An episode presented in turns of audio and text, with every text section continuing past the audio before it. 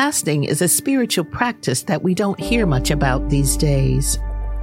A person might fast from food or certain foods, dessert, coffee, or alcohol, setting parameters about what that might look like.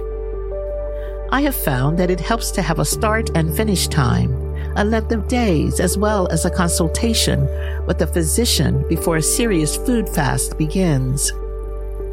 Perhaps even more sacrificial and challenging these days might be a fast from things like social media, shopping, watching television, the news, streaming, working more than a 10 or 12 hour a day, complaining.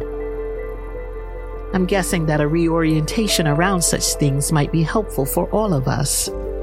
Abstaining and finding new rhythms so that we can be drawn closer to the heart of God. It might be worth giving a try. Why not pray about it and start small? Keep it simple, one day a week or even a half day then see how it goes. Gracious Lord, there are some things that only we can change with your help. Grant that we might hear your call today to come home. Come close. Amen. Friends, join us Monday through Friday as we walk together and see where this season takes us.